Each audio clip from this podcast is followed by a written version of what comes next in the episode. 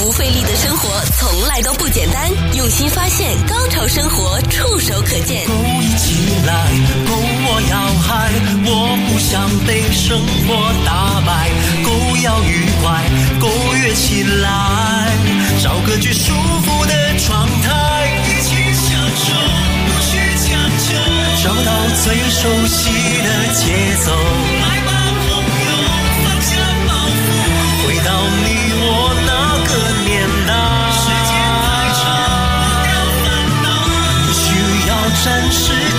下来，找到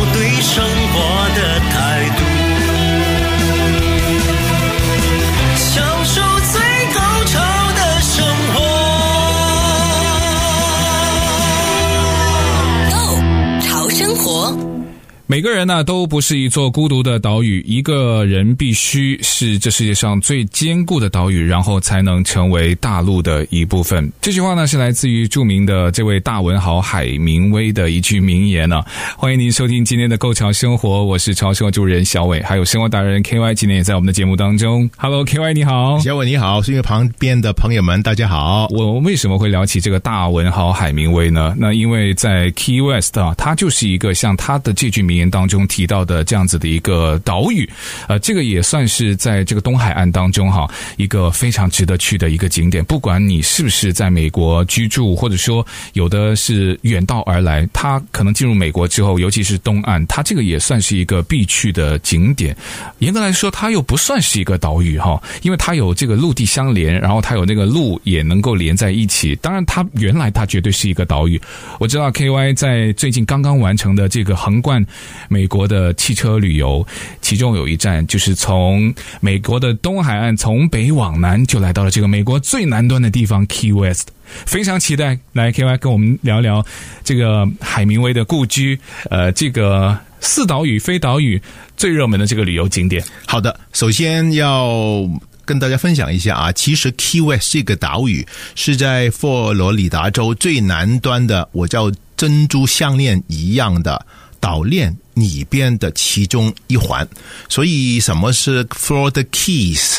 那个 key 呢？或者 keys 不是钥匙的意思，嗯，而是来自古老的英语，这个它的拼法是 C A Y 或者 C A Y E。哦，它不是 K E Y。呃，但是来了美国以后呢，美国也多少一些独立精精神吧，很多拼法啦、写法啦，也稍稍跟英语有改变，就好像 color 对吗？人家是 L C O L O U R，我们就 C O L O R 对吗？我们就少了一个 U 来代表我们是独立了，跟你不一样啊，或者其他的用词等等。所以从这个古老的英语的 Key 变成了 K E Y，但其实 Florida Keys 是一一堆的岛屿，嗯，其实就通过那个地壳运动啊，各样那个冰川各样的那个呃消退以后，剩下来的一些礁石了、岛屿了，冲击来的一些呃土地等等，嗯，有一些当然是潮汐的时候会掩盖着，但是很多还是在陆地以上和水面以上的陆地。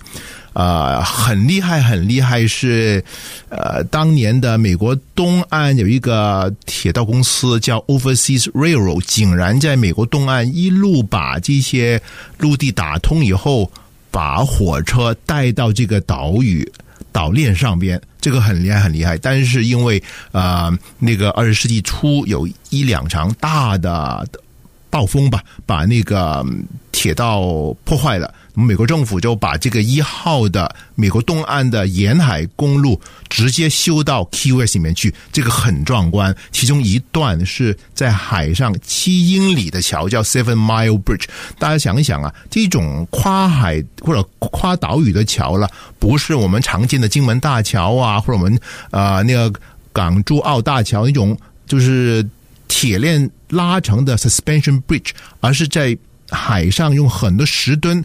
跟海平线基本上平行，但是比较高，大概十十五米左右吧。当然，你如果呃在就是暴风雨的时候，有时候这些道路会被政府说勒令停止，不能进出，因为太危险了。所以你基本上是很靠近海洋在开车，这感觉还是很特别的。你开到那个，就是它海的那个亲水性非常的强，因为你就等于像在那个海面开车一样吗？倒没有这么清水啊、呃！如果大家有有记得我在比如说巴尔的摩啊、呃、那集讲到我在那个啊、码头边上吃早餐的时候，那个是非常清水的。但是这个因为是公路了还是公路，它也要小心潮汐，对吗？或者有一些比较。大的海浪，所以它还是离水平线有一点高，但是你绝对能感受到。水平线的边上，因为它是一望无际的海洋，不管东或者西啊，那就还好。因为有很多人就担心嘛，对不对？嗯、我可能出发的时候，那还是风平浪静。你知道那个七英里，在那种海上真的是可以瞬息万变的，所以它没有真的是亲近到，有一点点像那种可能是不是我们从南加啊一直到北加，嗯、我们在进入这个旧金山有一段那个不是特别特别长的那个，如果是走一零一号啦，我说的、嗯、有一段不是也是很平，然后。旁边就是海，有没有像那种感觉？呃，那个应该是从嗯跨过去硅谷那段路吧？对对，对呃，它比它还是靠海一点点，还在靠海一点。对对对，哦、但是很有趣的就是，因为老的铁路那一条桥没有取消，因为它没有必要把它破坏啊、炸掉或者怎么样，而且花太多人工了，所以旁边还有一条桥，但那条桥已经不走任何的铁路或者汽车了，是断了吗？有一些你看到已经有破损，但是基本上今天用来干什么呢？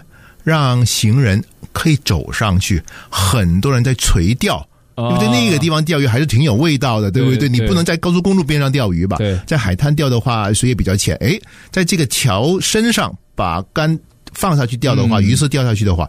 还可能有一些渔获的，但挺有趣的。那因为你那个地方已经到了，就是已经离岸比较远的地方，对所以你看，如果你有这个那么天然的一个可以垂钓的呃平台，那肯定如果喜欢钓鱼的人到那个地方简直就是天堂了。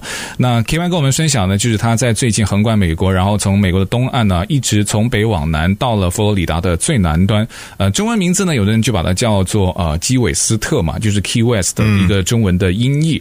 嗯、呃，大部分的人有的就把它意译，有的叫什么？什么西郊岛啦，嗯、还有人叫什么日落之乡啦，呃，有的人就在考究它啊。你们说这个 Key West 它究竟是不是一个岛呢？呃，从地图上看呢、啊，它的确是一个独立的岛，呃，绝对是。而且在这个 Florida Keys，因为它是属于佛罗里达啊、呃、岛链吧，其实最靠佛罗里达州大陆的应该是 Key Largo 呢，有一首名曲叫 Key Largo，对吗？嗯、其实就是那个地方，而且那里啊、呃，因为靠。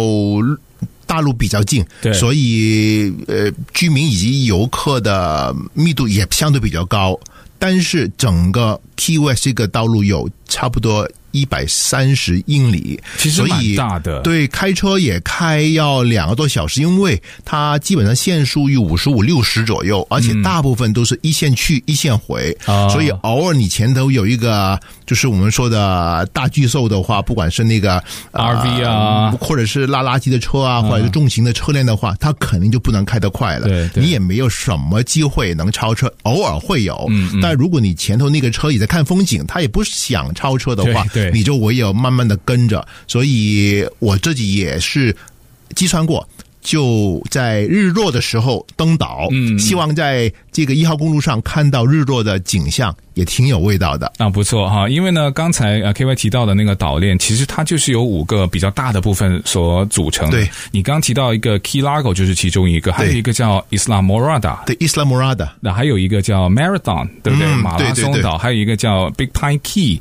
还有一个叫 Lower Keys，就是几个大的，这个他们就是形成了一个像链条一样的，是它就是呃把它串在了一起。这个我绝对觉得它是呃整个北美最美的公路之一啊，像这个。攻略呢？我刚刚在节目前我还跟 KY 说，你知道吗？我好像我去过很多次了，但就是做攻略、嗯、或者说神游，对，我就我就觉得我去过无数次了，嗯、但唯一还没有亲自能够把这个车开到上面。那你开到那个上面，你会觉得能去那个地方的，应该都不会赶时间，也不会说像你刚刚提到那个超市，我就想。你要去那个地方，你要超车，你要往前，你要去什么地方呢？除非说你可能约了人在那边，那个人已经等了你一天了，对不对？或者说你希望超车来到整个岛链最南端，就 Key West、嗯、看日落。哦，或者日出，对吗？赶时间看日落，或者你订了一个非常好的酒店或者度假呃酒店，或者你自己的找的地方，嗯，你早点去享受你的阳光与海滩。当然，你说的很对的，小伟就是基本上这个速度还是比较悠闲的，嗯。但是去 Key West 了，我第一个是想一想。上面有没有得吃？嗯，上面有没有加油的地方？就这个 这个日常的东西是如何处理？所以有吗？我自己也做了一些准备，就是假设它里边的餐厅可能水平不怎么样，或者不开门。呃，开门大概也会开，但是可能天价钱，哦、对吗？或者是不好吃，那么我要做两手准备，对不对？但是我也不希望就是为了呃自己的胃口奔驰吧，营营役役，所以就来一个平行。第二是哇，我要不要加满了汽油了？如果上面他就是砍我一刀怎么办？因为你也知道，岛岛链上面肯定是用大的油车把油加上去加油站吧，所以人家卖贵一点点也应该合理，对不对？合情。所以这些稍稍进行一些调研吧。但总的感觉还是没有很过分的，油价没贵多少，顶多嘛一毛两毛都打住了。所以其实这个比我们在 其实洛杉矶某一些可能富人区啊，或者是什么地方。可能没有我们专辑这么贵啊啊！吃的东西也比较实惠，而且也挺好吃哦。所以除了我们自己做了一顿，因为到了也不想出去找吃的，呃，他们休息也比较早哦。这个也是真的啊。除了这个以外，对不对？呃，相对上吧，当然我们我们也不想去人太多的地方，因为也知道佛州已经有疫情反弹了，嗯，所以也比较小心。所以呃，一个拿个平衡点吧。而且我们自己安排的住宿也是。比较特别，嗯，有诗人的海滩，嗯、所以我们当然希望早点去，早点呃脱了袜子、双鞋，踩踩这个自己的沙吧，嗯，这个也是有意思。而且在这个海滩，不但看到日落，看到天上的星星，海上波光粼粼，因为是月光在。波影上的反射，嗯，特别有味道。那能看到九十英里开外的那个哈瓦那吗？呃，我们住的地方没有，但是我们的确看了水平线的尽头的暴风雨。哦，这个也是非常有味道。天上是晴空一片的星星啊，晚上，但是很远很远的地方，就大概是平地一声雷吧。哇，不停有闪电，深红色，嗯啊，橘子颜色的闪电，嗯。好像你可以说有炸弹吧，炸一下，炸一下，嗯嗯，就是水上的闪电了。哎，其实蛮蛮恐怖的，有的时候啊，就是但是一点都听不到声音，你听不到，因为的确在水平线的，就是尾尾声。大概我查了一下，人在水平线水平面上，嗯，眼睛看得最远，大概有多远？大概就十来二十英里吧，嗯，大概就这么一个距离。但是因为海太空旷了。没有任何一个声音。了解了，那就是看不到那个古巴的哈，因为它就是在迈阿密跟那个哈瓦那的之间嘛，西南边，西南边，对对，对。但是这个地方如果要前往的话，除了一些特殊的，比如说你要步行或者你要这个骑自行车之外，大部分都是开车进去了哈。那那个我知道上面的停车场不是特别的多，如果你要再开这整个路上进去，那沿岸我如果有一些想停下来去看一看呢、啊，去拍照的，那停车会有危险吗？那个停车场会不会很难停车？我的心得是这样啊。刚才你说的五个大的岛屿吧，在岛链上的五个大岛屿，每一个有自己的一些特色，但是基本上除了 Key West，都是居住的特色，或者是沙滩的特色，或者是垂钓的特色。哦，所以你去 Key Largo 或者去 Isla Morada 怎么样？其实没有什么很特别的旅游景点可以是网红点，一定下去拍个照。嗯，没有，哪里都是。南的天，南的海，天与海分不开的感觉。哦，但是去了 Key West 就不一样了。Key West 因为是整个岛链最多游客的地方，因为三分之一是本土居民，三分之一是游轮的游客，三分之一是国际游客，而且因为海明威的故居的原因，也是海明威故居是整个 Key West 最多人呃前往。呃，访问呃观赏的地方，所以的确是人流比较多，而且酒吧满布了，气氛各样也是特别的热闹。除了它以外，不管是 Marathon 啊、Isla Morada 啦、Key Largo，就没有这种呃熙熙攘攘的感觉。嗯，所以倒让我感觉，如果大家喜欢阳光海滩，就是这次我去的目的啊，我其实没有挑在 Key West 居住，我住在 Isla Morada 哦的一个特别为游艇。呃家庭呃服务的那个酒店里面去，非常私密，不超过十二个房间套房，所以基本上去的人都是开游艇去的。哦，所以这样的话就。白天如果你不想出去，你想写写文章，有没有海明威的一些灵感的话，哎，整个就是海滩怎么样？人不多，因为他们都出海钓鱼了，嗯、你就非常的就是悠哉悠哉。晚上他们也可能比较早回来做 barbecue，或者在船上吃完，就休息为第二天服务，所以大家互不干扰，特别的舒服。可以想象那个画面，我特别想如果有机会。K-Y 跟我们在那个地方录一集那个 podcast 哈，迎着海，然后落日夕阳，然后录一期的节目，有意思。你刚刚提到海明威，我们回头就稍微说说海明威的故居，还有这上面的一些景点，对，好吧？好，好，我们先休息一下。享受最高潮的生活。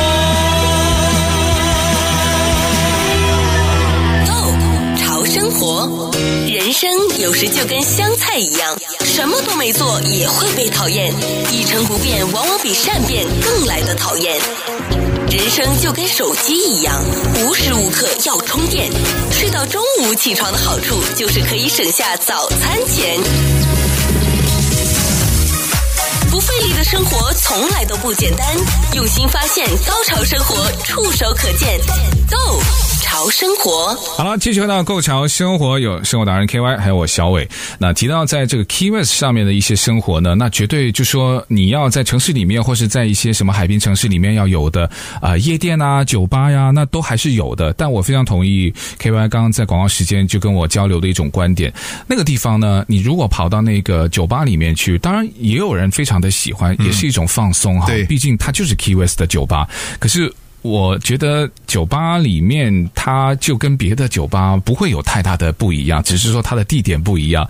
那但是你要在 Key West 能够做一些在 Key West 才能够做到的事情呢，那就很不一样了。比如说 KY，你刚刚跟我说的那组浪漫的画面，我也觉得，不管是什么老夫老妻、新婚夫妇，甚至是可能你还没有求爱成功的，把那个准女朋友或是那个心仪的对象带过去，我觉得那个浪漫都能够让你跟你另一半的那个之间会加很多分呢。T Y S 有一个外号，就是美国其中一个晚上看夜空最好的地方，就因为它人口密度相对很低啊，所以你真的没有什么灯光的污染。我抬头看星星，呃，绝对不比我在就 s h o r Tree，比如说那次的那个 Camp 里边差，但是更好了。我可以说，因为真的是没有什么灯光，只要你把周边你自己住的地方那些灯关掉，就是一个夜空了。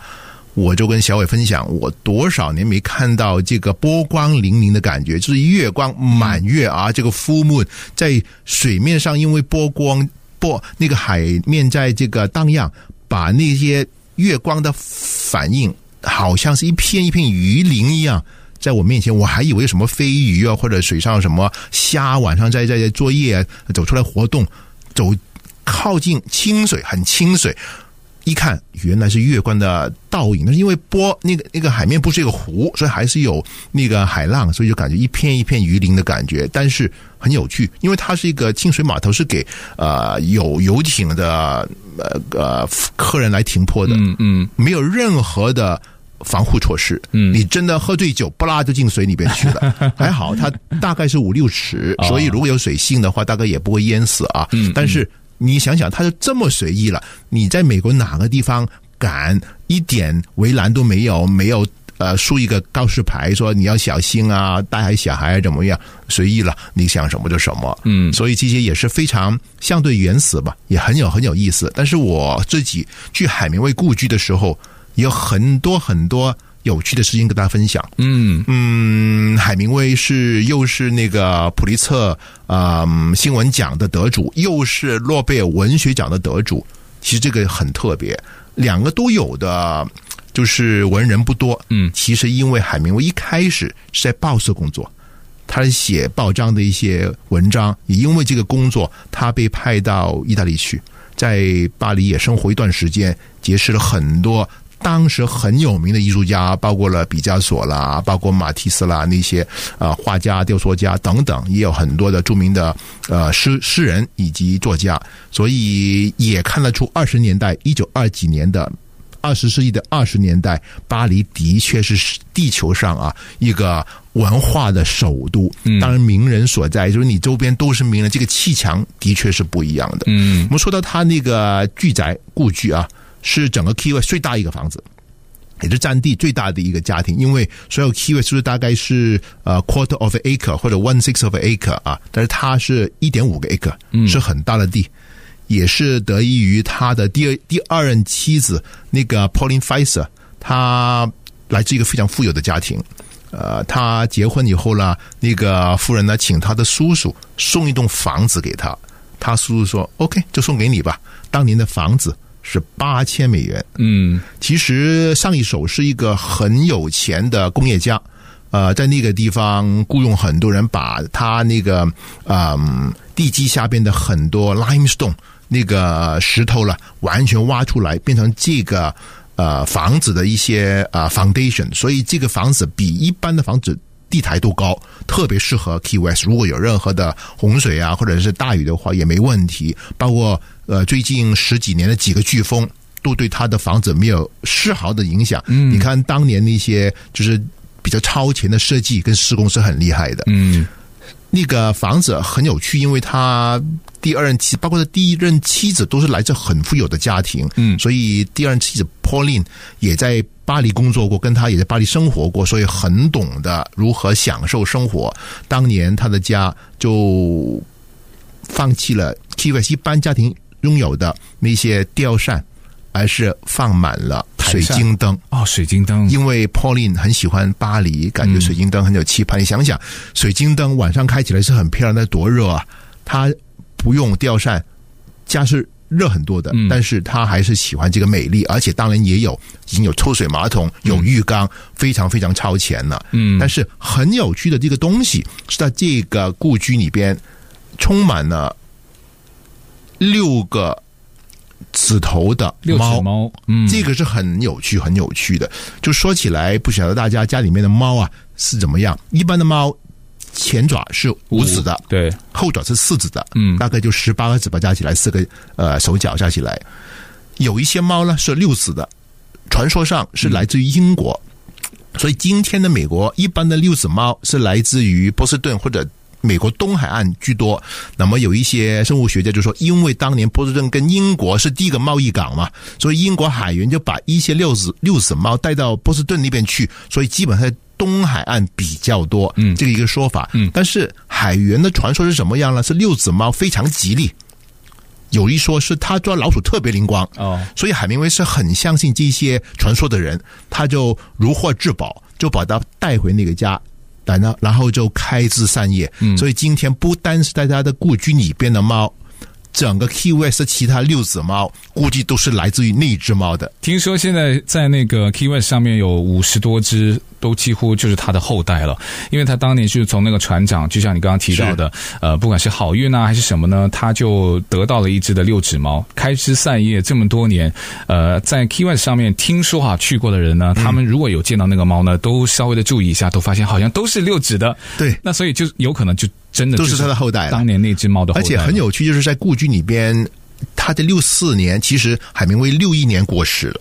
他过世是嗯、呃，在 Montana，他已经跟 Pauline 离婚以后，他已经不住在那个地方，所以三九年他就已经搬离了。嗯，离婚以后，啊、呃，但是那些猫还在。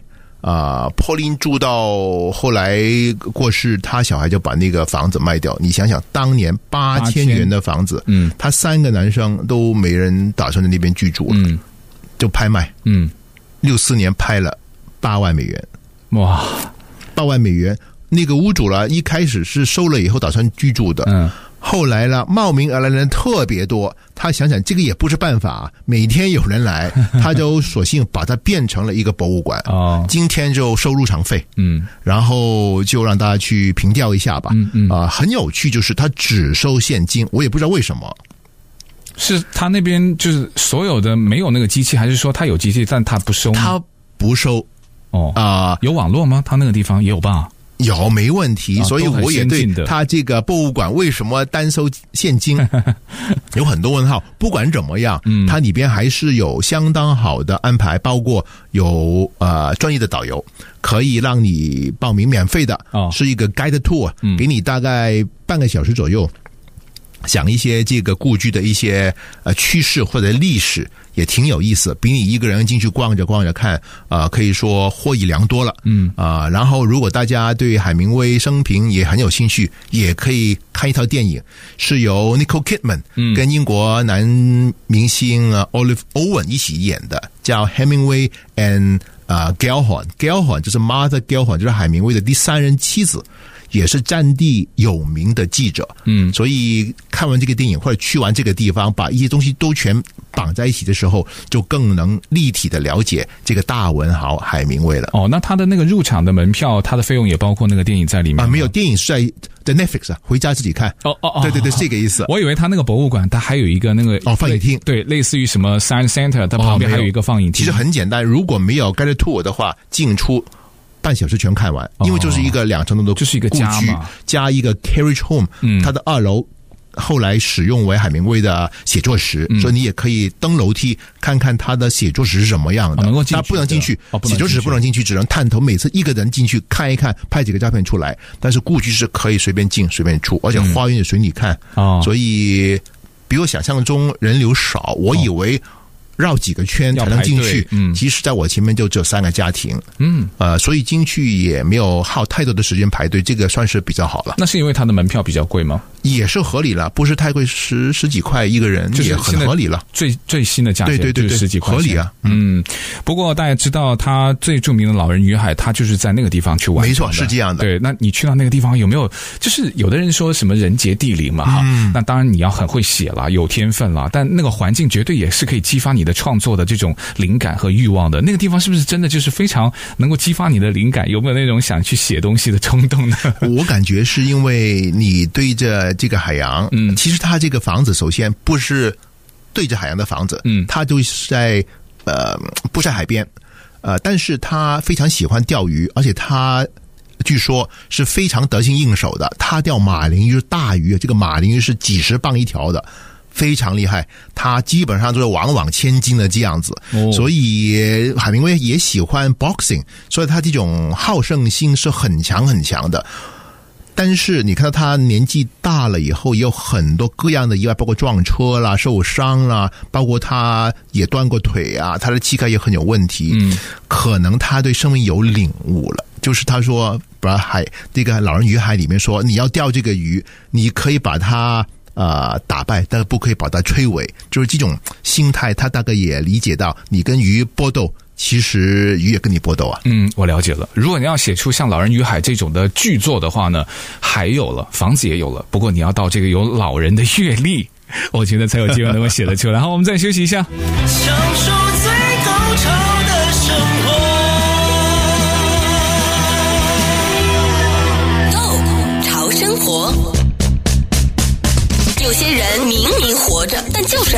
读不回别人的讯息。天气可以影响心情，但心情无法改变天气。喜欢的梦落枕了也要把它做完。从哪里跌倒就从哪里打卡拍照，再站起来。不费力的生活从来都不简单。用心发现，高潮生活触手可见 Go 潮生活。好了，继续回到《Go 潮生活》。哎，KY，你从这个海明威的故居应该出发，大概短短的十几分钟路程，就有一个呃，号称也是 Key West 上面非常有标志性的一个建筑了，就是它的那个 Lighthouse 的灯塔啊，白色的灯塔。因为美国其实，在很多的沿岸都有这种呃灯塔，这种灯塔呃，反正只要有它，即使不再工作了，它都会成为在当地一个不小名气的，比如拍照啊，或是一个旅游的景点了。是的呀，第一次呃，美国。自驾行啊，走访灯塔可不少了啊！对，从那个呃那个麻省一边下来看的都不少，但是海明威故居附近的那个灯塔倒是很有小故事，是吗？小伟，嗯，对，因为呢，这个灯塔它就在海明威故居的对面嘛，嗯、对不对？呃，当然，灯塔它原本的作用就是给呃啊经过的一些船只就是指明方向，对对，就知道哦，这这边有个灯塔。但听说这个灯塔就已经没有了原来的作用，但有人开玩笑说啊，这个就是给海明威呢，如果写作写得晚，到海边去取灵感，然后又喝醉酒，能够看到灯塔，就知道回家的路了。对对，海海明威喝酒或者喜欢喝酒，这个是真的。对，但海明威基本上他的写作是在他的那个故居家里边的那个 Carriage House 二楼，嗯，而且他一毛都不写，灵感一到的话就啪啪啪啪就打个不停，嗯，就是很厉害的。所以这种灵感呃突然间如传涌啊，嗯，这个也是特别的特别的厉害。但是我要在这里分享一下海明威为什么成为美国文学坛里边的殿堂级人物，嗯，就是他的写作的呃那个笔锋特别干练，嗯。简单一针见血，可能跟他在报社工作过有关系，因为新闻不可能写得很庸长嘛，对不对？而且他也是一个相当有呃乐观精神的人，所以他永远是有一些正面的语言，嗯，把读者呢带进他的那个意境里边去。所以大家如果有机会，如果喜欢的话，可以从他的短篇小说到中篇到长篇小说挑一些来看，其实可能看完以后去。他的故居再走一趟，再看完这个电影，可能连在一起的话，就更能了解到当时的名人究竟是一个怎么的境界了。有没有一两本书可以稍微推荐一下的？啊、呃，战地战地钟声，嗯，扰人与海都是不错的。嗯，就是一般如果你不需要太高门槛，都能够看得懂，因为对刚你。说的就是他比较的直白，而且一开篇就会有一种正面的能量去吸引大家去能够读下去的一种文章。是的，而且大家如果真的这样走下去的话，你可以看得到每本书其实跟他的经历，嗯。都是有直接关系的，所以他能够把自己化身为一个主人翁，或者他身边的人物，所以也可以说的读了他一个一生的传记了。嗯，好，那谢谢 KY 的分享，也感谢再次给大家推荐 Key West 这个非常值得去的地方。好，也感谢我们听众的收听喽，我们下次见，拜拜。